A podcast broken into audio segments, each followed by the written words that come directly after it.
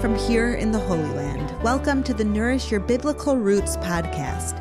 I'm your host, Yael Eckstein, President and CEO of the International Fellowship of Christians and Jews. Each week, we'll explore the Jewish roots of your Christian faith and nourish those roots with inspirational insights and ancient teachings that are so relevant to our lives today. Let's get started.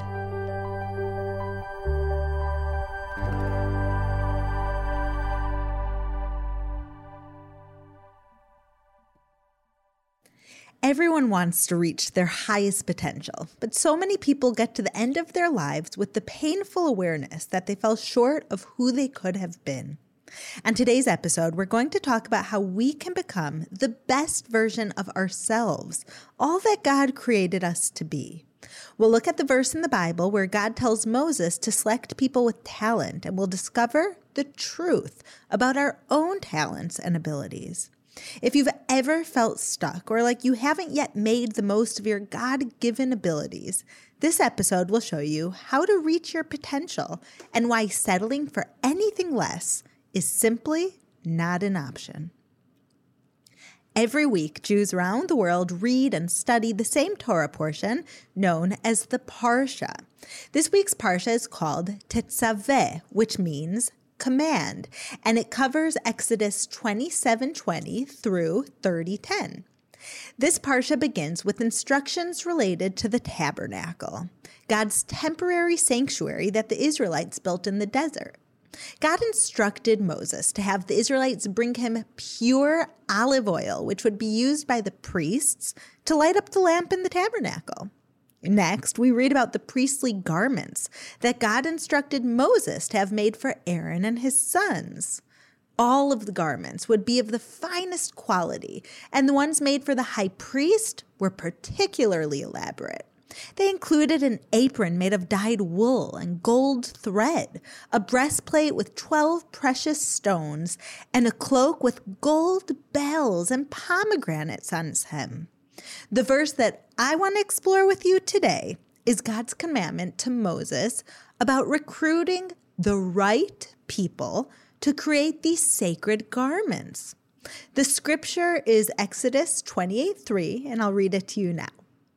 Tell all the skilled workers to whom I have given wisdom in such matters that they are to make garments for Aaron for his consecration, so he may serve me as priest. God told Moses to give the job of making the priest's garments to the people who had the special skills and knowledge to do so.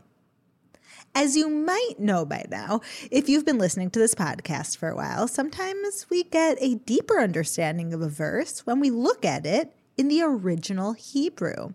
And that's definitely the case with this verse. In the English translation, the artisans who would create the sacred garments are described as skilled workers to whom I have given wisdom in such matters. But when we translate that verse literally from the original Hebrew, the artisans are described like this wise hearted people that I have invested with wisdom. What's the difference? The word invested, which appears in the Hebrew version, gives us deeper insight into the meaning of this verse. Giving wisdom and investing wisdom are not the same thing. The rabbis explain that the word invested teaches us that God invests in every person the same way that people invest money. When people invest money, they place a certain amount of funds into something like real estate or stocks, and they expect to get a return on their investment. What we do with our abilities is God's ROI, his return on investment. I once heard it put this way What we are is God's gift to us. What we become is our gift to Him. When I was a child, I remember hearing adults talk about gifted children. You know, children who were unusually smart or talented. But this verse teaches us that we are all gifted. God gives us all a unique gift. He invests in each one of us. This verse also teaches us that we should give God a good return on his investment. We need to use our gifts and maximize our potential. I think that most people want to reach their fullest potential in life, and I know that I do. But the reality is that most people don't. It's one of those things that is a lot easier said than done. I turned to the Bible and my Jewish faith for guidance on how to reach my full potential. And I want to share with you the powerful lessons that I've discovered. I narrowed it down to three main ideas, three keys that can help anyone unlock their potential and give God an extraordinary return on his investment, no matter what your age or stage in life. So I hope you stick with me and pay attention because these are three simple ideas that really have been life changing for me, and I believe they'll be for you as well. Here's the first key identify your gifts. What has God invested in you? Have you taken time to seriously think about that? You can't develop your gifts if you don't know what they are.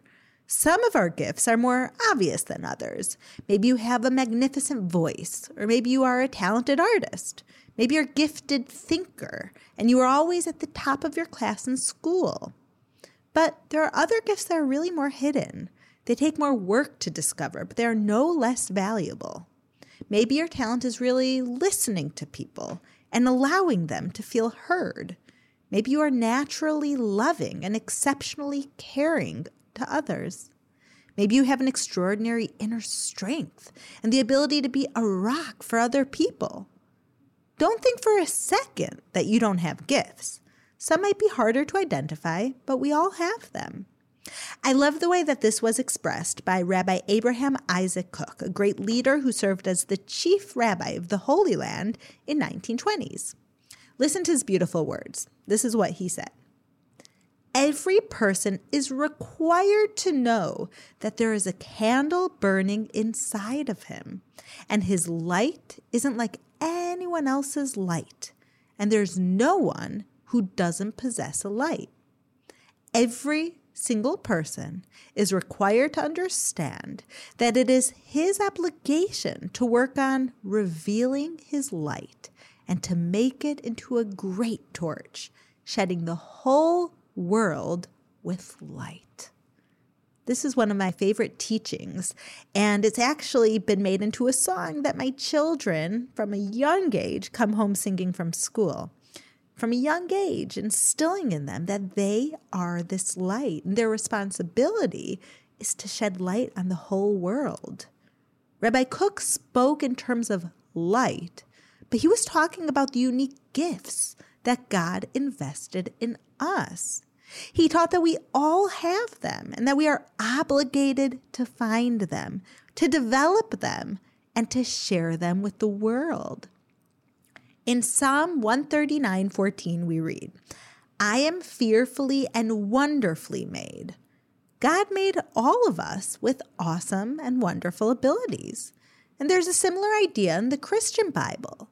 In Romans 12:6, Paul taught that we have different gifts according to the grace given to each of us. God gave each of us unique and awesome gifts. And the first step to reaching our potential is knowing what they are. The second key to unlocking your potential is to actively use your gifts. Once we know what talents and treasures God has given us, the next step is to put them to good use. It might seem like I'm stating the obvious, but the truth is that many people know exactly what their God given talents are, but still, they don't use them. Why? I can guess a whole bunch of reasons, and maybe you've even said one of the following lines I don't have time. I'm not so good at it. My talent isn't really that great. Or, what if people laugh at me?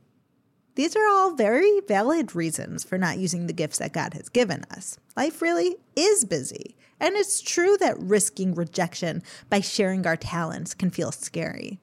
But here's what's also true using our talents is not optional, it's our obligation. Our verse today tells us that God invested in us. He gave each of us a special wisdom. This means that our talents are not actually ours, they belong to God. And this implies a few things. Number one, our abilities should never make us arrogant because they are not our talents, they are God's talents. He is the source of our success, not us. Number two, since God invested in us and gave us our talents, He has every right to expect a return on His investment. And number three, just as God gave us talents and abilities, yes, you might have guessed it, He can also take them away. If you've placed your money into a bank that didn't pay any interest on it, would you keep your money there? Probably not. And when God makes an investment that isn't producing returns, he reserves the right to divest his assets. When God gives us a gift, we have to use it, or else we may end up losing it. Jewish tradition tells us about two different people one who used their talent for God's purposes, and one who didn't.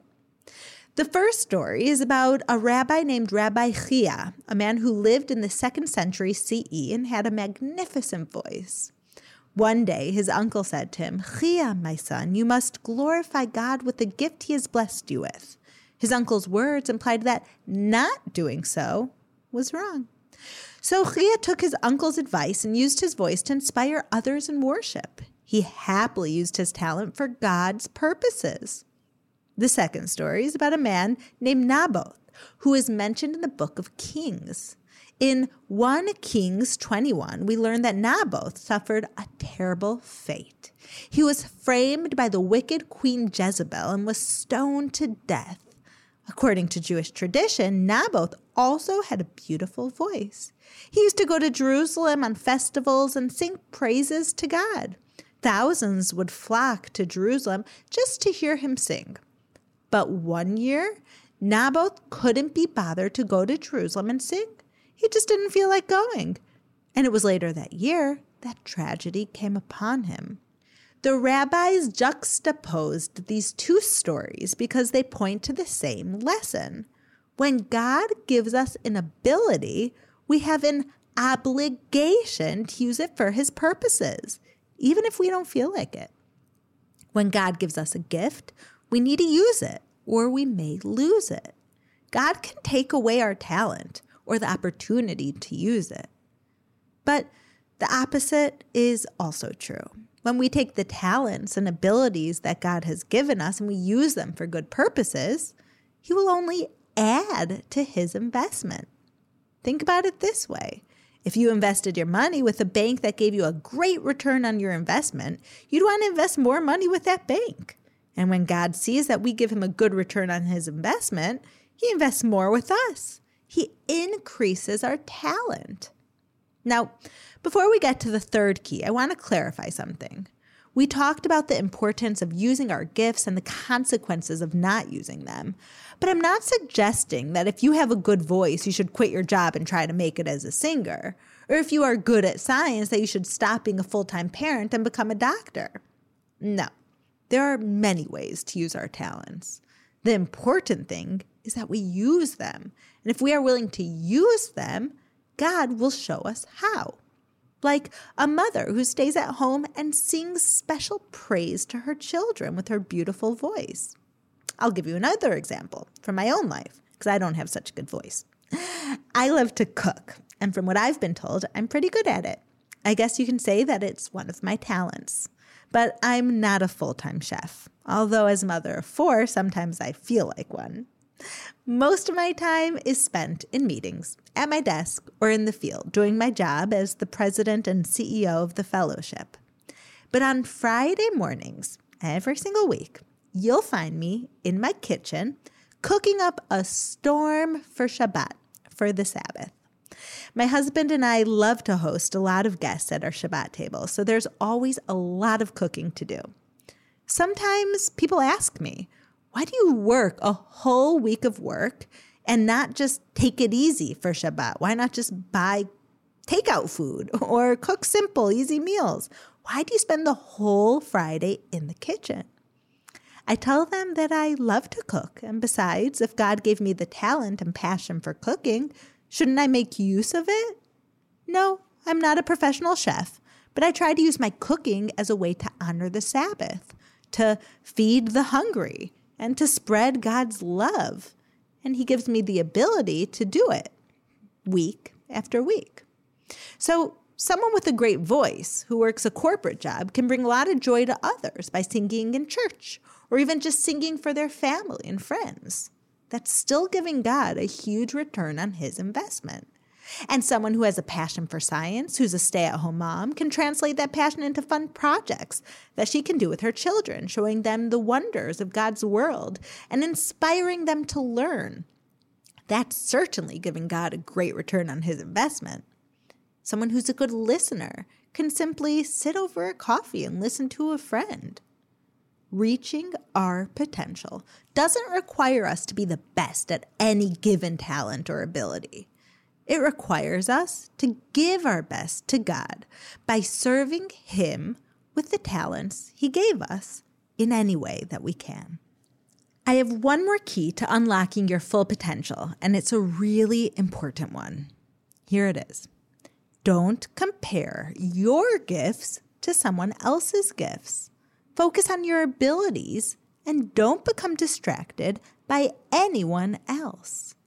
This is such an important key to reaching your potential because so many people go off course because they compare themselves to others.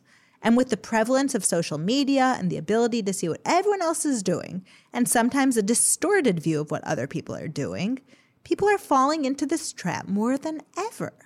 We think, why can't I do that? Or maybe, I should be like him, or I should be more like her. The problem is that when we compare our abilities to other people's abilities, we can end up feeling badly about who God made us to be, or we might try to imitate someone else's gifts. Either way, we end up neglecting our own gifts and forfeit our chance to reach our own potential. It only leads to disappointment and insecurity we need to remember that our job is to become the best version of ourselves, to give God a good return on what He invested in us, not in someone else. There is a Jewish story that I think about often, which really demonstrates the importance of focusing on being our best and not comparing ourselves to anyone else. You may have heard it because I've told it before, but I think it's worth repeating. This story is about Rabbi Zusha of Anipoli, a great Jewish leader that lived during the 18th century in Ukraine. He was a righteous man and one of the most well respected rabbis of all time. The story is told that when Rabbi Zusha was on his deathbed, he was sobbing uncontrollably, and no one could calm him. So finally, somebody asked, Rabbi, what are you so worried about? Surely God will accept you into the kingdom of heaven. And this is what Rabbi Zusha answered.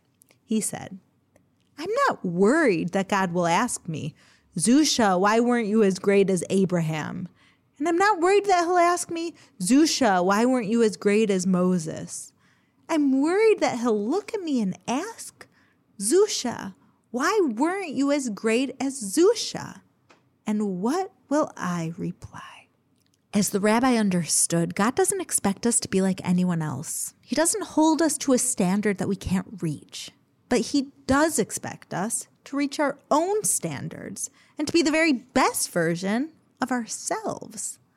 I've had to learn this in my own life, and I'm so grateful that I did because comparing my gifts to other people's gifts almost blocked me from becoming the person I am today.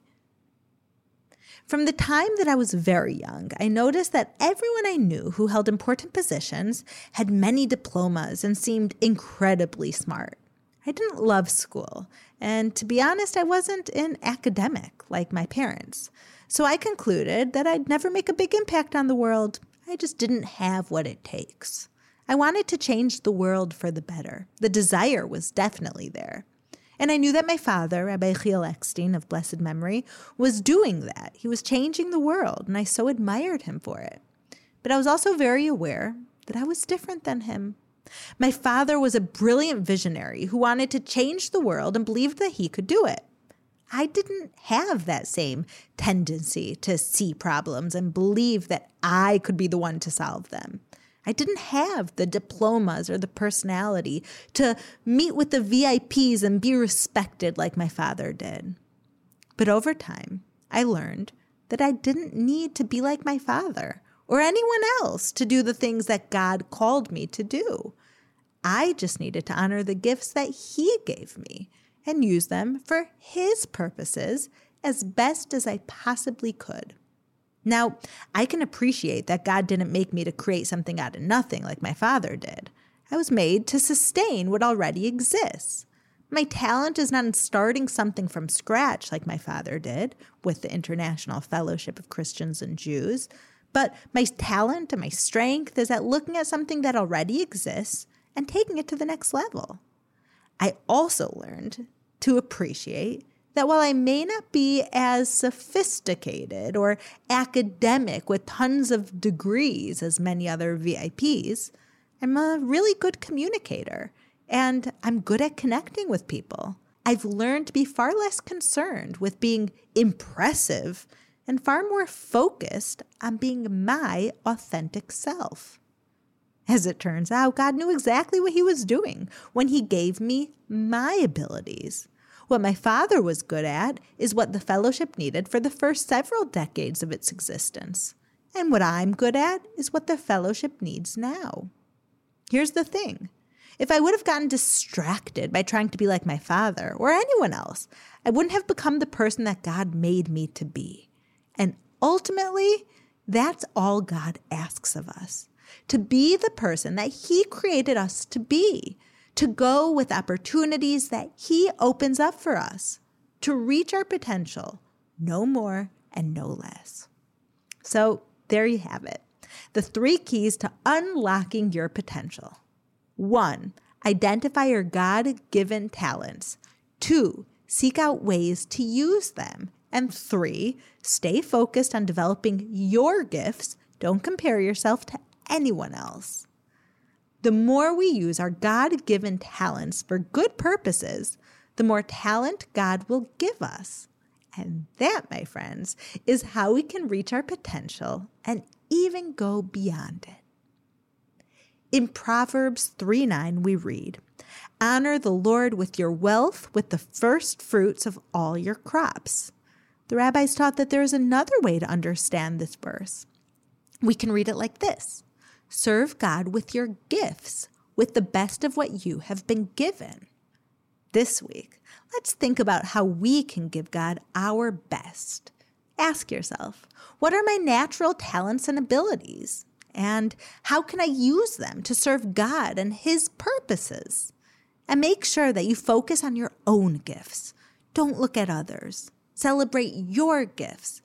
Celebrate everything that God has invested in you. When we give God a good return on his investment, we are also giving something to ourselves a life of meaning, contribution, and fulfillment. And best of all, we're giving our all to make the world a better place. Shavua Tov, my friends. Have a wonderful week from here in the Holy Land. Thank you for listening to the Nourish Your Biblical Roots podcast. If you like what you have heard, visit me at mybiblicalroots.org for more of my teachings, videos, blogs, and books. You can also follow me on Instagram at Yael underscore Eckstein or on Facebook at Yael Eckstein. Shalom and see you next week.